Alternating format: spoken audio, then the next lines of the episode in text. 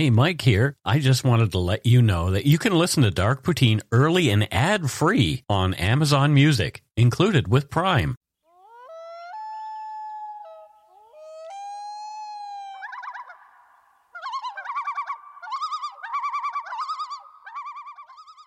Uh, welcome back to Dark Poutine. I am Mike Brown, and with me today is Kathleen Turner. Hello, Mike. Matthew has a cold. Matthew stalked, and you've got the lurgy. I have the dreaded lurgy. Yeah, it's not good. You you sound like uh, Kathleen. Kathleen Turner. That's what you messaged me. I, I love her voice. Yeah, she's got a very sort of smoky voice. Yeah. for sure. But you don't smoke. I don't think smoky voice means you smoke, But that's where it's kind of from. is it? Yeah, it is. Yeah. You know the etymology of I smoky do. voice? So this is a, a redo of episode five. So moving forward, when you go to look for episode five, it won't be there. It'll be gone.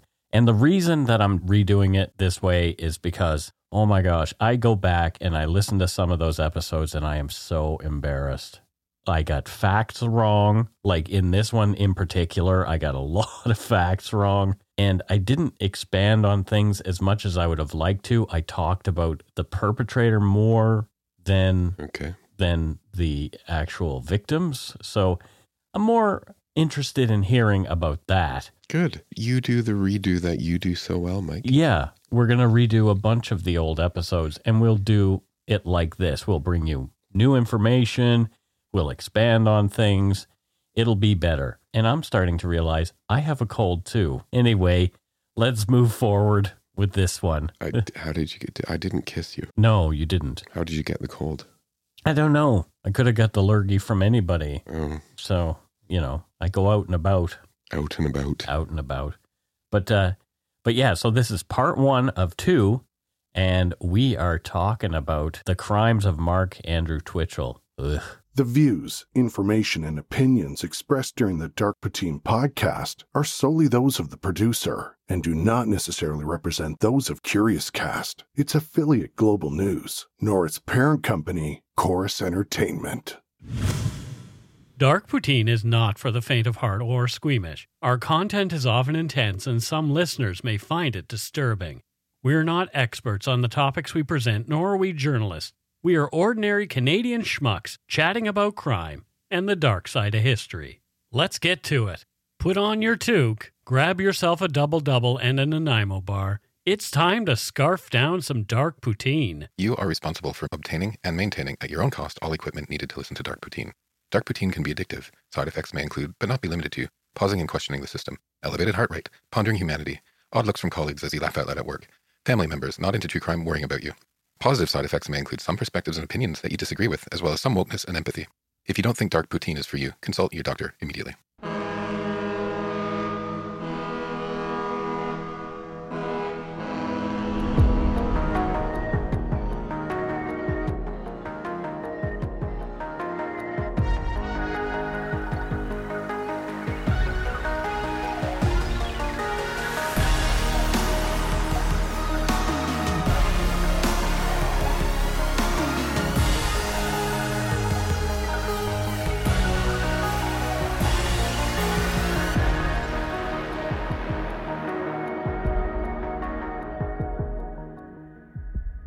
In October 2008, 38-year-old Johnny Altinger was looking for love online and thinking he'd found it was lured to his death in a dingy South Edmonton, Alberta garage.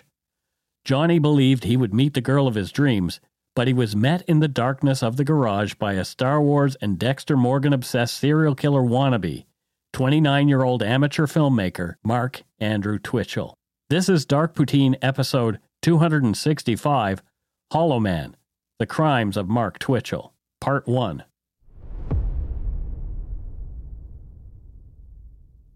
I got into a little hot water with some of our listeners describing Edmonton in episode 5, my first attempt at telling this story. Although my digs were meant for fun, they didn't land so well with some Edmontonians. So let's try this again. I want to make some amends.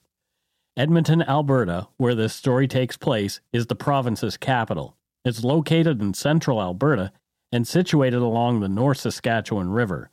The area where the city now stands has been inhabited for thousands of years by various indigenous groups, including the Cree and Blackfoot. The first European to explore the area was Anthony Henday, a fur trader with the Hudson's Bay Company in the mid 18th century. In the late 19th century, the arrival of the Canadian Pacific Railway and the expansion of the fur trade helped to establish Edmonton as an important commercial and transportation hub. In 1905, when Alberta became a province of Canada, Edmonton was named the capital.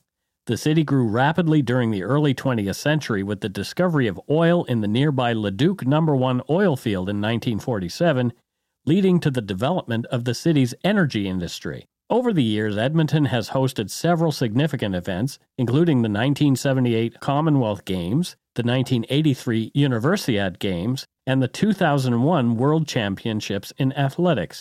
The city is also home to several major festivals and cultural events, including the Edmonton Folk Festival, the Edmonton International Fringe Festival, and the Edmonton International Film Festival. Today, Edmonton is a diverse and vibrant city with a population of over 1 million people. It's known for its beautiful river valley, the largest urban parkland in North America, and its many cultural attractions, including museums, galleries, and theaters. The city is also home to a thriving business community and is considered one of the fastest growing cities in Canada. Edmonton is also home of the storied NHL team, the Oilers. The team was founded in 1971 as one of the original World Hockey Association teams, WHA, and joined the NHL in 1979. The Oilers quickly became a powerhouse team in the 1980s, winning five Stanley Cup championships in a seven year span from 84 to 90 led by legendary players such as Wayne Gretzky, Mark Messier, ugh, for Vancouver fans, and Paul Coffey. Although the team has gone through some rough patches in recent years, they continue to have a loyal and passionate fan base in Edmonton and beyond. The Oilers play their home games at Rogers Place, which opened in 2016 and is considered one of the NHL's most advanced and state of the art arenas. The team has had some talented players in recent years, including the current captain, Connor McDavid, considered one of the best players in the world. With a mix of veteran experience and young talent, the Oilers are always a team to watch in the NHL, and their fans have high hopes for their success in the future. You know what I noticed about Edmonton when I visited? What? So my, my aunt and uncle and cousins live there now. Yeah. And uh, it was sort of um, my cousins have two little girls, Lanai and Niara. Yeah. And they were doing sports weekend. Sure. Edmonton has these massive, Mm-hmm. well maintained indoor sports complexes Right. like I've never seen in my life. They're incredible, Mike. Yeah. The, uh, I, I noticed that about Ed- Edmonton is really easily laid out and easy to get around. And, and I noticed that too. There's all kinds of. Do you think it's because of the weather? So they're like, okay, let's build sports complexes. Yeah, that's probably 100% and it. it's so different. You know, I had this like 10 year old cousin doing like track and field. Yeah. You know, in my day, there's like a farmer at the end of the race and just like shouting out who won. right? Right. Yeah. But there they like to the millisecond, like everyone's time. yeah. It's incredible. Um, White Ave is really cool in Edmonton. Okay. Um, there's actually big music scene in Edmonton, and White Ave has lots of bars and clubs where musicians play. Cool. Yeah, So the murder victim of this story, Johnny Altinger, his hometown was Edmonton, and he was born there on a bright and sunny day, April 28, 1970, at the Royal Alexandra Hospital. And from a young age, Johnny was drawn to technology and had an insatiable thirst for knowledge. When he was 12, he received a Commodore 64, a revolutionary piece of technology in 1982. It came with a bulky keyboard, a floppy disk drive, and a squat screen. Commodore's goal was to make its 64 kilobyte computers available in every home, and they promoted it as the personal computer with professional power. Johnny had a natural talent for computers and was fascinated by their capabilities even at that early age. you know, we laugh at the Commodore 64 now, Sure. But um, guys like Johnny who geeked out on them, Mm-hmm. like my husband as well, Sure. who's now a software developer. Right. Commodore 64 was the first real mass home computer. Home computer. Yeah. And it and it brought um, innovation on, on a sort of a mass scale with people like Johnny, sort of experimenting and trying Mhm. things. yeah. It can't be understated how important that that that system was. Agreed. Yeah. According to Johnny's older brother, Gary Altinger, Johnny was always willing to lend a hand to help others, even at the cost of his own responsibilities. Gary mentioned how countless times Johnny had helped him by word processing term papers, essays, and other important assignments while attending university. Johnny's technical skills were impressive, and he could assist older people. Gary and the rest of the family were proud of Johnny's abilities to help others. In the late 1980s, Johnny was a part of a group of computer savvy people in the Vancouver area who used modems to connect with other computers around the city. Johnny and Glenn Ritchie were online friends for almost three years before they met in person. Both men were part of a local bulletin board system, BBS, remember those? An early version of an online community. People would connect through their rotary phones and modems. The community was small, friendly, and diverse. Users of BBSs would chat with somebody on the other side of town or engaged in text based fantasy games like Legend of the Red Dragon. Users got to know each other through games and chats, and there were modem meetups that might attract five people, maybe 50, to a pool hall, someone's apartment, or a movie theater. These communities were a far cry from the ease and simplicity of internet connections today as people connected through their phone lines. The community was restricted to Vancouver, where long distance charges would not apply. Johnny used the alias Ultra Magnus, a beloved character from the Transformers series, in these communities. Although Johnny moved back to Edmonton in 2001, his interest in computers and the connections they could facilitate never waned. Johnny's passion for technology served him vocationally as well. He made ends meet working the night shift at Argus Machine, an oil field equipment manufacturer located just south of Edmonton. He was proud of his job, overseeing quality control, checking machine parts, and meticulously measuring them. Johnny's apartment was well kept, featuring a white leather couch along one wall large enough for two adults to lie on. He was an enthusiastic paintball player and had a paintball gun. Johnny had also developed a passion for motorcycles, almost as strong as his childhood love of computers, and he owned two bikes, a Honda 500cc, and a Yamaha 1200cc sport touring bike. He cherished his motorcycles, treating and caring for them like his babies. When he had to leave town, he carefully covered the touring bike and sometimes asked friends to look after it. His motorcycle helmet and jacket were always within reach if the desire for a ride overtook him, which was often. As Johnny approached his 40s, he developed an interest in spirituality and metaphysics.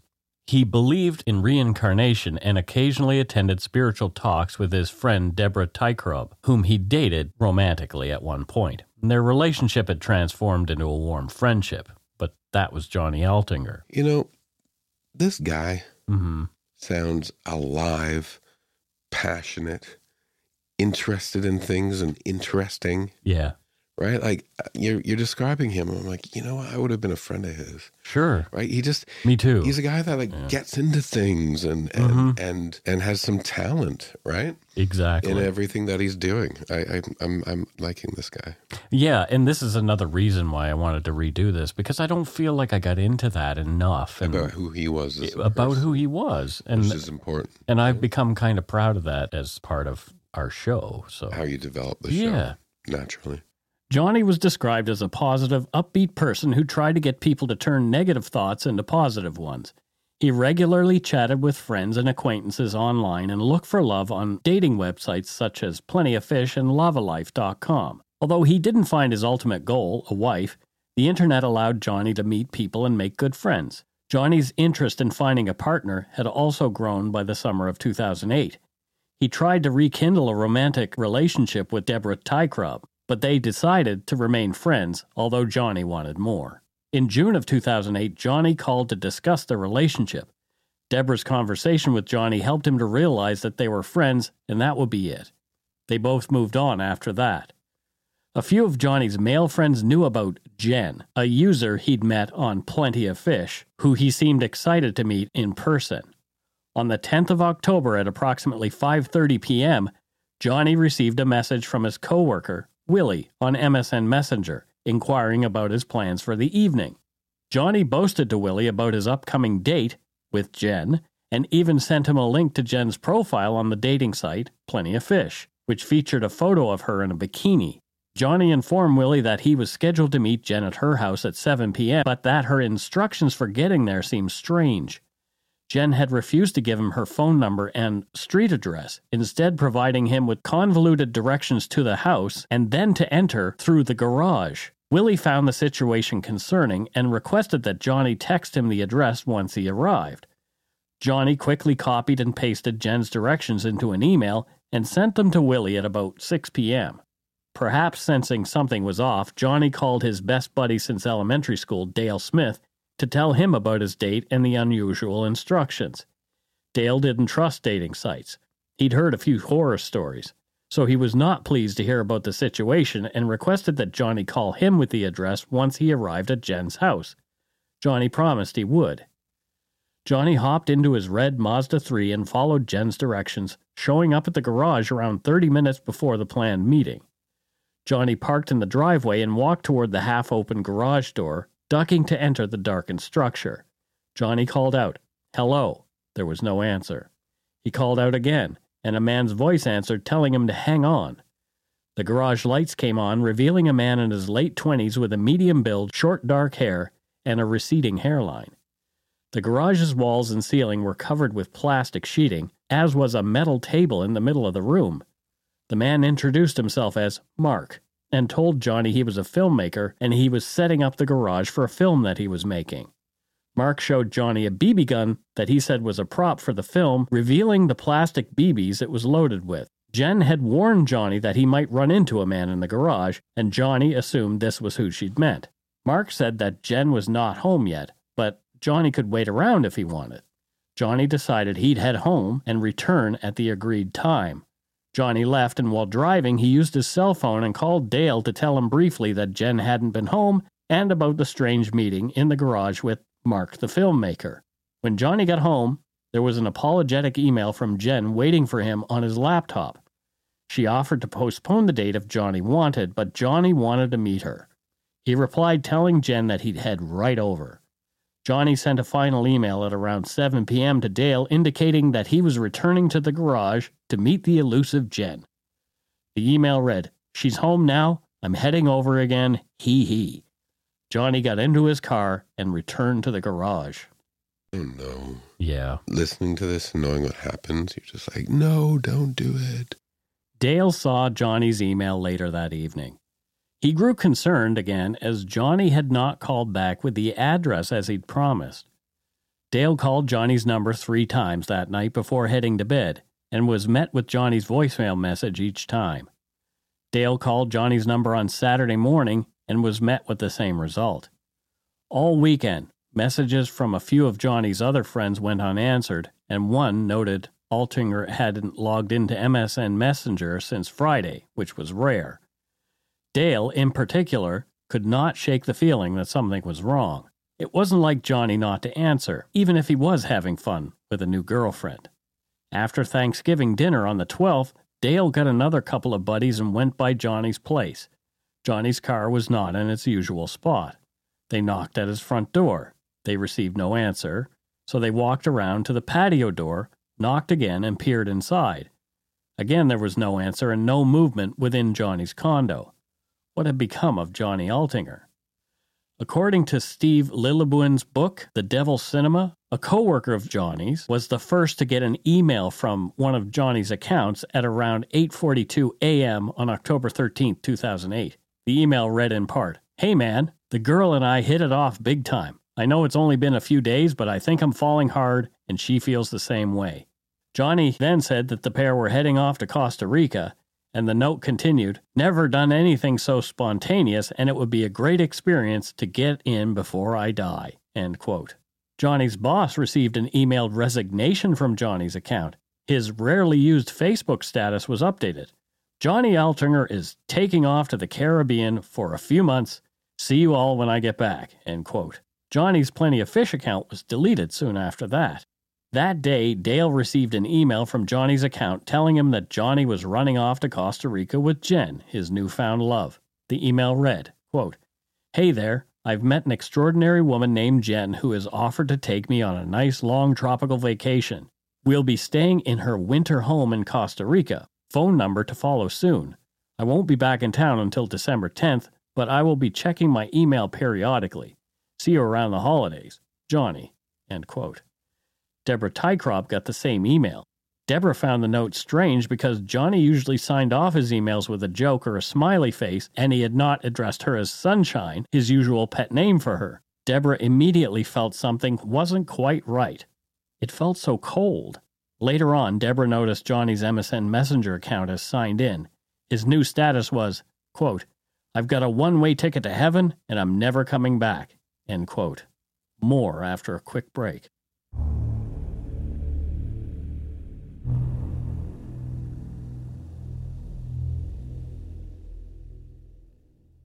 And we are back. Matthew, thoughts so far? You know, I think um, it's cases like this that um, unfortunately brought to light for the rest of us Mm. sort of some of the, the importance of being careful when you're online dating. Sure. Yeah. Um, if anything good at all ever is to come out of this, is um, for people to learn to sort of protect themselves. Yeah. Online dating isn't a thing that I've done. So I don't know how people protect themselves really. Like how do you do you research a person who you're you're considering, you know, meeting up with or There's lots of things you can do. So, um, you know, I think if you're meeting somebody, meet them in public. hmm Uh, take your own transportation. Sure. So don't get into a stranger's car, Yeah. right? Um, a lot of people that I know, I'd never done this because I didn't want people to, to see how much of a slut I was with the number of dates I was getting back in the day. Sure, but, sure. you know, given, say, like a friend who won't slut shame you, tell them the address of the place you're going, Sure. right? Or text someone you're there. So, Yeah. so that there's, they know where you've gone. Yeah. But I think those are some things. And I think also, you know, use a first name. I don't give people too much information until you, you get to know them, right? Yeah. Like where you live and all these things. Yeah, it, it works for both ways, though. You know, it's Yeah. like you could be meeting up with a scary person. I don't know. Have you ever met anybody scary online? Scary? No. Yeah. Like total, total um, catfish. Like you were not the person in the picture. Yes. oh, okay. Yeah. And I just say, bye bye. Yeah. So Dale contacted the police, but when the officer he was speaking to heard that Johnny had allegedly run off with an internet date, the cop waved Dale away. According to the officer, a middle aged man going on a spontaneous romantic trip with a woman he didn't know did not sound like a crime had taken place, and some may even consider it fortunate. The officer believed that launching an investigation would misuse police resources. On October 16, 2008, Johnny's Facebook was updated again. The status read, Wondering why anyone would leave sun and surf to come back to snow and stress. Replies from friends went unanswered, as did emails, MSN messages, and Facebook messages. On the 17th of October, as police were ignoring him, Dale had had enough. He and a married couple, mutual friends of Johnny's, went to Altinger's condo to see if they could discover anything about Johnny's sudden disappearance. One of Johnny's windows was ajar, and after some brief debate, the woman in the trio crawled through the window and unlocked the door for the two men to enter. These are the kind of friends you want. Yeah, yeah, people who are going to say, you know, something's really fishy here. I hope you'd break into my place. Uh, I might have a trouble with that. Maybe I'd have to wait until somebody left the door open. kind of. Have you ever done sort of mountain climbing? You could climb up the outside of the I'm not Spider Man. I don't want to climb up 39 floors. But no, I, I agree. Like, these are the kind of friends that you want.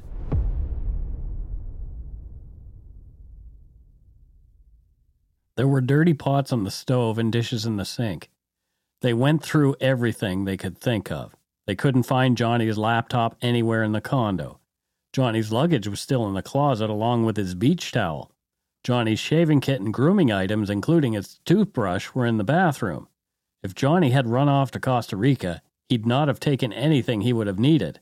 So when Dale found Johnny's passport in his bedroom dresser, the alarm bells went into overdrive. There's no way he could have traveled to Costa Rica without that. Police finally began to take Dale's concerns seriously.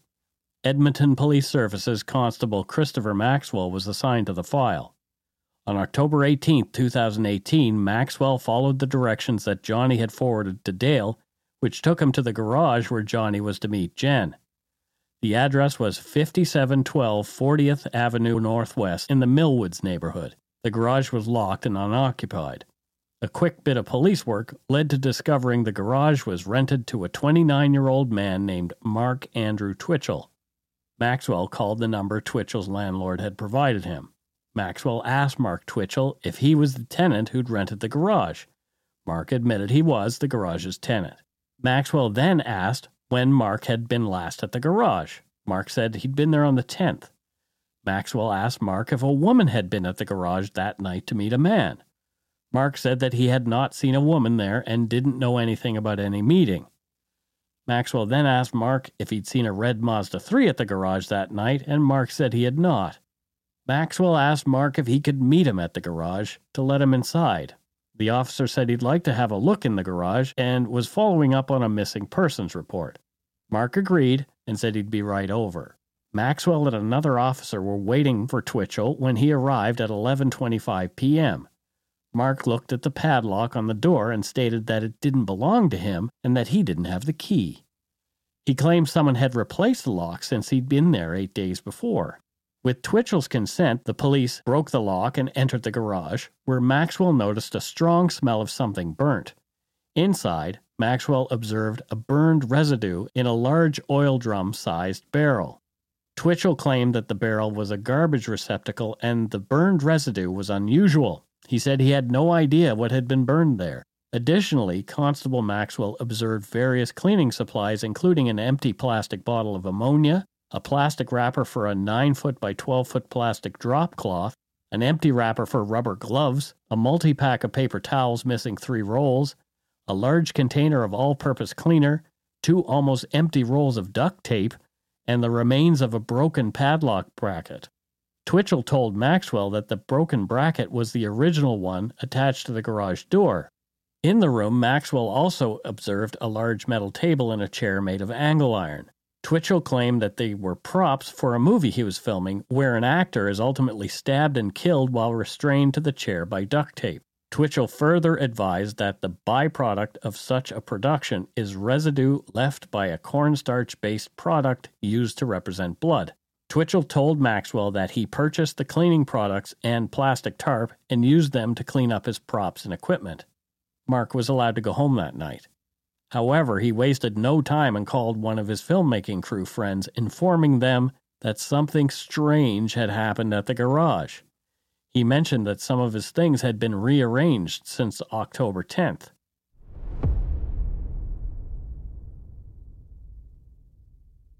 Mark Andrew Twitchell was born in Edmonton, Alberta on July 4, 1979. Growing up, classmates described him as an outsider who was frequently bullied. Mark Twitchell was an avid lover of science fiction and make believe, often donning costumes to portray his favorite film characters and act out scenes. His ultimate goal was to become a famous filmmaker. However, his nerdy interests and peculiar last name often made him the target of bullying, leading to him being called Twitch Hell by his classmates. The use of the word twit in his surname certainly didn't go unnoticed by his tormentors. According to Steve Lillebuen's book, The Devil's Cinema, Mark Twitchell tended to rebel, often resorting to lies and tall tales to get what he wanted. His love for junk food drove him to steal money from his mother's purse. Despite being caught shoplifting at grocery stores twice, he managed to avoid a criminal record by participating in the court's alternative measures program for first time offenders. After graduating from Archbishop O'Leary High School in 1997, Mark enrolled in radio and television arts at the Northern Alberta Institute of Technology, NAIT.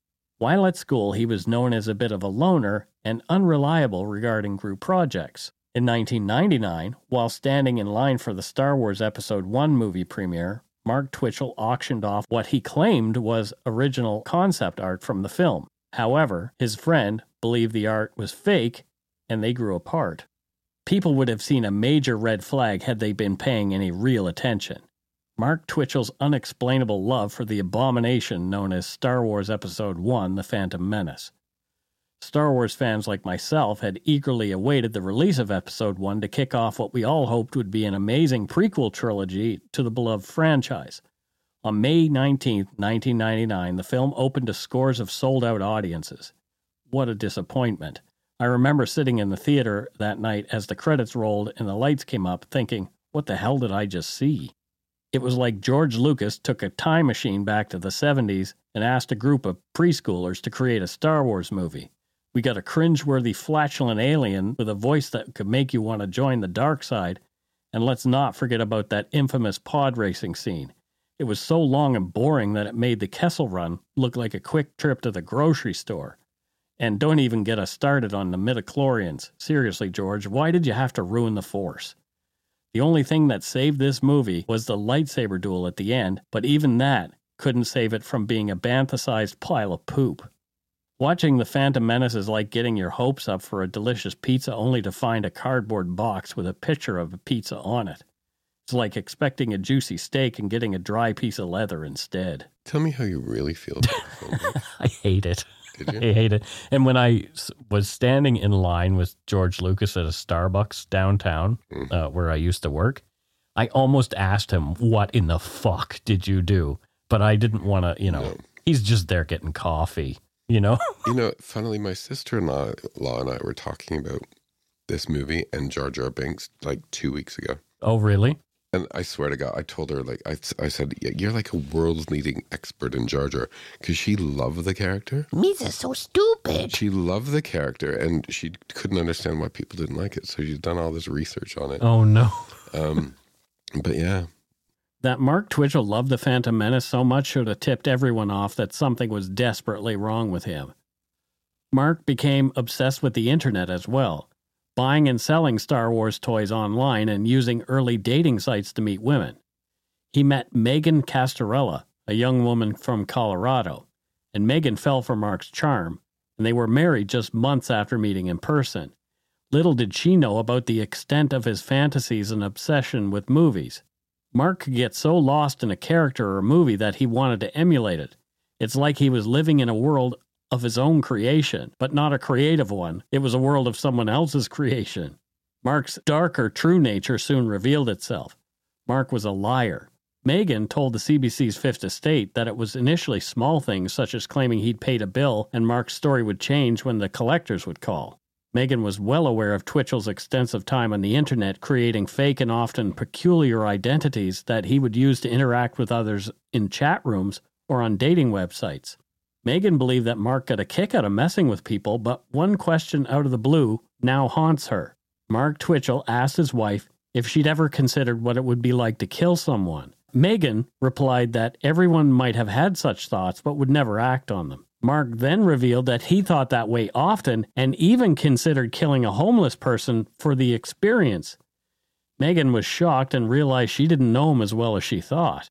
Megan and Mark had moved to Peoria, Illinois, where Mark was employed as an electronic appliance salesman from 2002 to 2004.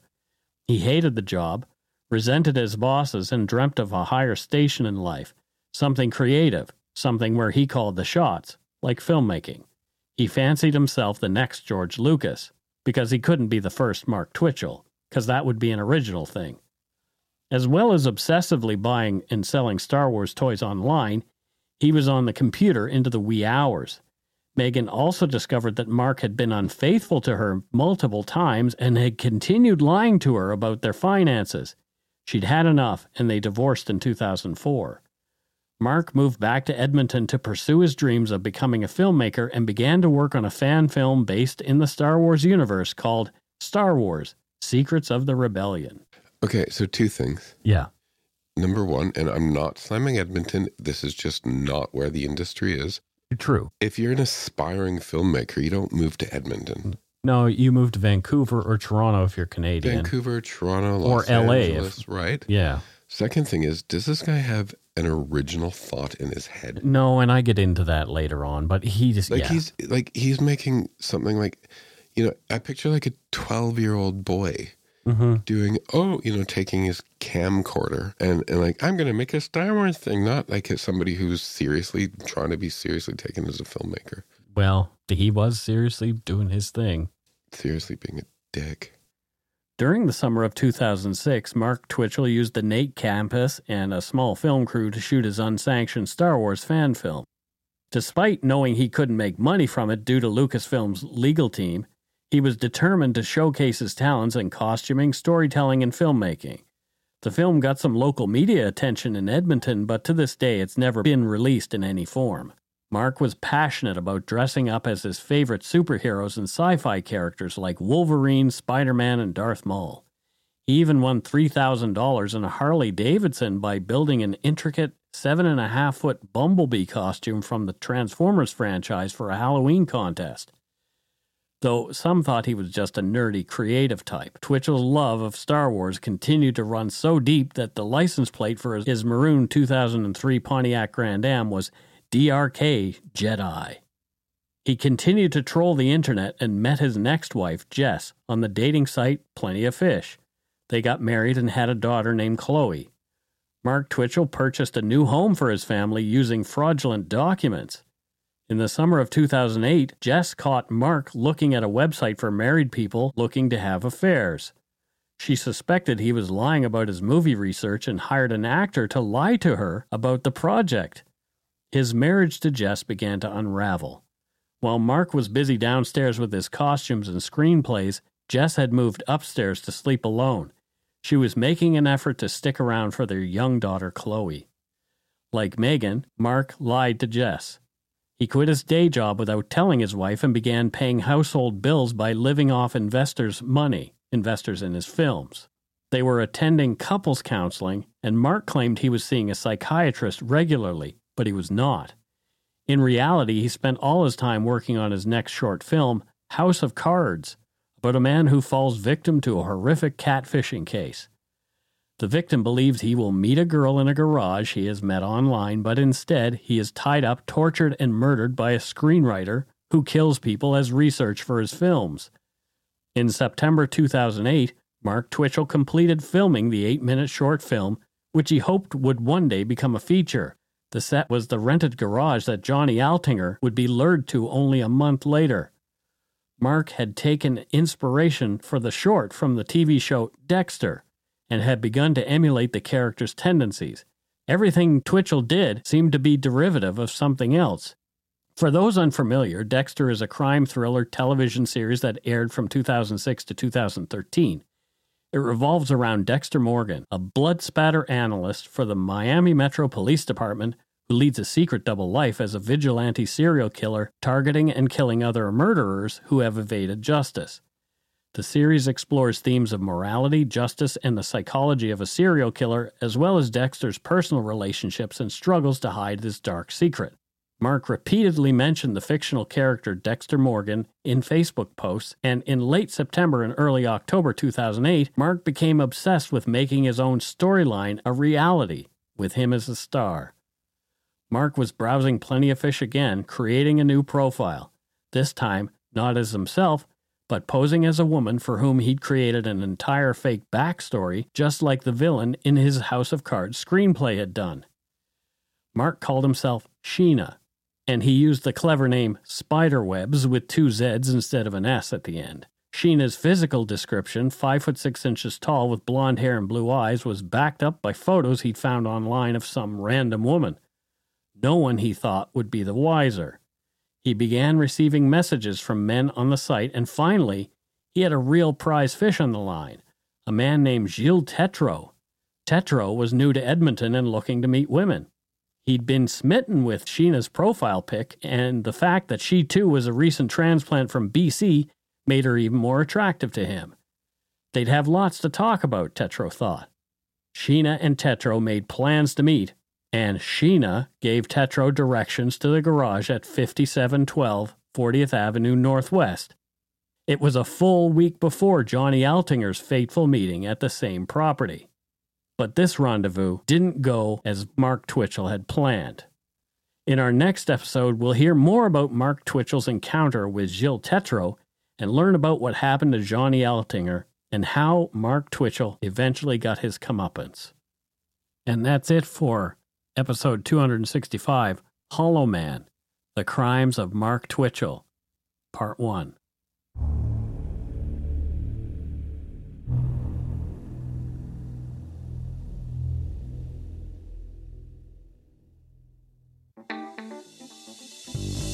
That's right, it's time for voicemails. You can leave us a message at 1 877 327 5786 or 1 877 DARK PTN. We'd love to hear from you. Let's see who called us this week. Alrighty, uh, let's listen to our first voicemail. Matthew's just making funnies here. Uh, so anyway, let's move forward. I, I think this one's from uh, someone who uh, people will be familiar with. Uh, interesting. Oh, hey, uh, Mike and Matt, it's uh, the devil calling here, just calling to say hello and see how you two are doing. Uh, don't worry, I know how you're doing. I've been watching you two. Always watching. Speaking about watching, I really liked that episode about the Cold War and the spies. That really uh, tickled my fancy. You know, so much of it happened in Ottawa. Funny, fancy that, eh? Tell me about it. Anywho, uh, uh, my love to Steve. I love you, big guy. Love you, Steve. Mm, you're a good dog. Yes, yes, you are. Okay, okay. The devil away. So uh, yeah, again, Satan is calling. It, I think Matthew, you have attracted the devil to this show. I think that's great big Satan. I think it is great, big Satan. And You're he- correct. He lives in hell Yes. And he does fire and brimstone for a living. Well, there you go. We we obviously have to give Great Big Satan a job. Uh, yes, he he's not a nice person, but he's nice enough to call in, and he seems to love Steve. I think the person behind Great Big Satan is a nice person. I think so too. Yeah. Anyway, here is another voicemail. This looks like it is coming to us from New York, but not New York City. Oh. Anyway, so let's have a listen. Hey guys, my name is Steph Hample. I'm actually from New York. It's a really uh, small, very small town in way, way, way upstate. Um, I always joke that um, it's southern Canada. I don't always always want to say that I'm from the United States. Um, anyway, I love what you guys do, and I've always wanted to call in, but I've never really had anything to say in particular. Um, but then the most recent episode, the finishing of Brianna episode, um, Michael said, no, sorry, Matthew said something about the opera, and he made the comment uh, one night at the opera he saw an Aida, and I literally laughed out loud because when I was a kid, I was obsessed with that song. I just thought it was the funniest thing ever, and um, I you can just imagine a little ten year old kid going, Bug-eyed, he watched her fall into the pit, downwind by the weight of those terrible tits. So, um, yeah, it was funny, and I loved that song. I actually loved the whole movie, and I still love Bette Midler. So you kind of brought me back to my childhood there, and I, I appreciated that greatly. Um, also, I have a question because there is an ongoing debate between one of my old coworkers and myself about the word poutine she is also from actually even further north uh in New York than I am. And she says it's pronounced poutine. I don't I'm probably butchering that. And I I've always said, well, yeah, but the guys on Dark Poutine who are from Canada say poutine. So I am curious about the pronunciation. Is it like different part of the country says it one way or like one area says it one way and another area says it another way. I mean that sort of stuff happens everywhere. So if you could please end the debate on how you say poutine. I'm going with poutine because that's how you guys say it. So i just need proof from someone so i can tell her she's wrong.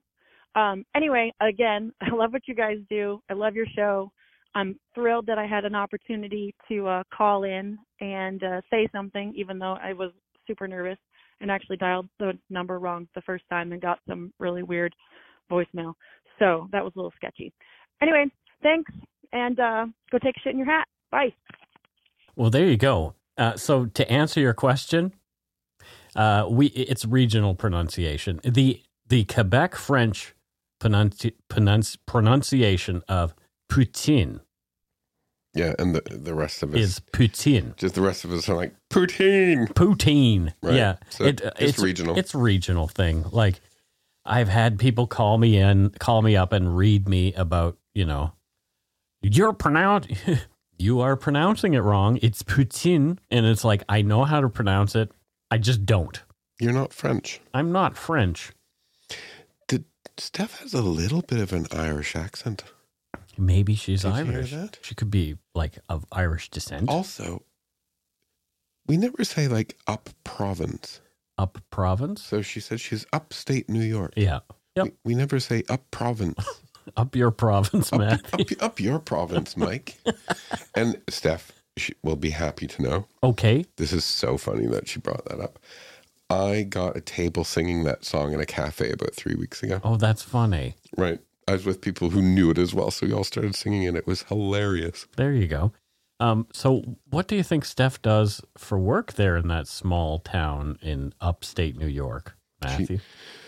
She sells braziers, Braziers. or maybe she, yeah, she, her store is called Titslingers Braziers. It's like, uh, I used to call them when I was a little kid and I was being cheeky, over shoulder boulder holders. well, that's from the song as well. As well, oh, there you go. the over the shoulder boulder holder. Oh, okay. Well, I don't know. I didn't know where it came from. I just heard it somewhere. You have to play yourself that song. It's so funny. Okay, I will do.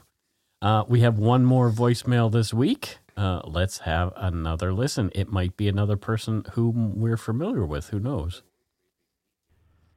Hey boys, Great Big Pete here. Just wanted to say you did an episode about the uh, torso murder, which was really interesting. Um, uh, it reminded me of a song that I heard as a as a young lad growing up in uh, here in Ontario, and it was a song called "Mrs. Dick," Mrs. Evelyn Dick by the Forgotten Rebels, and uh, basically uh, enumerates the ways uh, in which uh, the, the body was uh, killed. Anyways, kind of kind of creepy, kind of gross, but uh, now I've actually got a backstory to the song, and I feel kind of creeped out for having liked it for all that time. Anywho, uh, I love you both. Uh, my love to Steve. See, I'm, I'm giving him scritches, scritches, scritches, scritches, and uh, yeah, take care. All right, bye. Great Big Pete calling again. We did mention that song, I think, very briefly in the episode. He might have missed it. But, I mean, it, it is interesting, The Forgotten Rebels. There's a few people have done creative things around how could you miss his dick? oh, I can't, yeah, you know, you kind of have to write that. It just, this, this story wrote itself, really. Matthew, you're just like looking there. You, you seem to be deep in thought. I was just thinking about other Forgotten Rebel song. There's one that I think now is probably horribly racist, but they did a song called Elvis is Dead. Oh, dear. Yeah. Yeah, well, Elvis is dead. And In Love with the System. That was a good song. I'm gonna have to listen. And they were punk, right? Yeah. Yeah. Well, so punk, they don't care. They don't care. They don't care. Anyway, They don't give a punk. They don't give a punk. Let's move on to uh, some other things. That's it for voicemails. That's it for this week's voicemails. Again, you can leave us one at 1 877 327 5786 or 1 877 DARK PTN. We'd love to hear from you, even if it is just to say hi and to tell us to go shit in our hats. If you're stumped for what to chat with us about, a quick story is welcome. All right. Uh, so first up, as far as patrons go, we have the guys from Blaine, Washington, who do that taxi podcast. So if you want to find them, go to thattaxipodcast.com and you can listen to them talk about all kinds of interesting things from Mortal Kombat to Got Any Grapes. That's one, one of their episode titles, Got Any Grapes? Uh, the sticker mystery. Uh, they uh, did a really special episode where they talked to people who are in the process of uh, Transition. transitioning. okay. So, you know, they're they're interesting guys who live right below us in Blaine. Like, so the first place you reach when you Okay. cross the border is Blaine After the Peace Arch. after the Peace Arch. Okay. So they want us to come down and go out for dinner and Oh, all that kind do of it. stuff. We should have them on the after show. We should have them on the after show, and they should have us on their show. Yeah, that would be good. I like his. He has a good goatee. Yeah, Like that. He gives good goatee. They both have good oh, I can't see the other one. yeah, here it is. Yeah. Yeah. So they have. They both have sort of. They're beardy. Yeah. Yeah. Those are those are proper beards. Yeah. So Nice. let let's have a conversation with them. Let's do it. So check them out, folks. That taxi podcast, and thank you so much, guys, for your patronage. Much It appreciated. looks like a really interesting podcast. Yeah. Uh, they're 36 episodes in. So, and I think a new one's about to drop. So, Nice. so they're on their way. And it's good to see like folks just starting out who are just plowing into it And you doing know? it. Yeah, Yeah. totally. I love it. Uh, next we have Kim Gorsline. And I don't know where Kim is from. Uh, so we're going to have to figure that out first. Matthew, put on your geography hat. She's from Whalebone Alley in Siberia. Whoa. Yep. What a cool place. I, I love that name, Whalebone Alley. Yep. Uh, what does she do there in Whalebone Alley? Carvings. So she carves whalebone. Yep. Oh, that's cool. Like, does she have something uh, in particular that she she sort of focuses on? Mandalorian.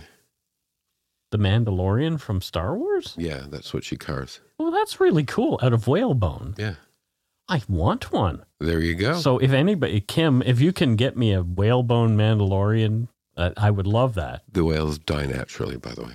Yeah, they just they actually donate their bodies to carvers. She just finds she just finds them and she carves. yeah, yeah, exactly. No whales were intentionally hurt in the no, they they. of the Mandalorian. I think they will them to her. They will their they bodies. will, they will their body to art. Yes, exactly. Anyway, that's it for patrons. Thank you. And we don't have any donut money donors this week, but you know, you could donate if you like. Darkpoutinepodcast at gmail.com. You're looking at me when I, Or you can find us at Patreon, patreon.com slash darkpoutine. Yeah. nice. Yes, it is nice. Thanks to all our patrons and donut money donors, past and present, for your generosity. It helps to keep the show going. You can become a patron of Dark Poutine at patreon.com slash darkpoutine. For a one-time donation, you can send us donut money via PayPal using our email address, darkpoutinepodcast at gmail.com. If you don't already subscribe to the show, it would mean a lot if you did.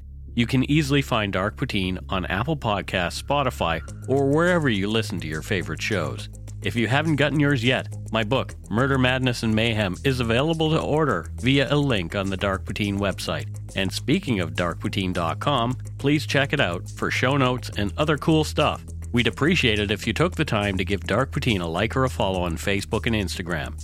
Most importantly, thank you for listening and tell your friends about us. Word of mouth is a powerful thing.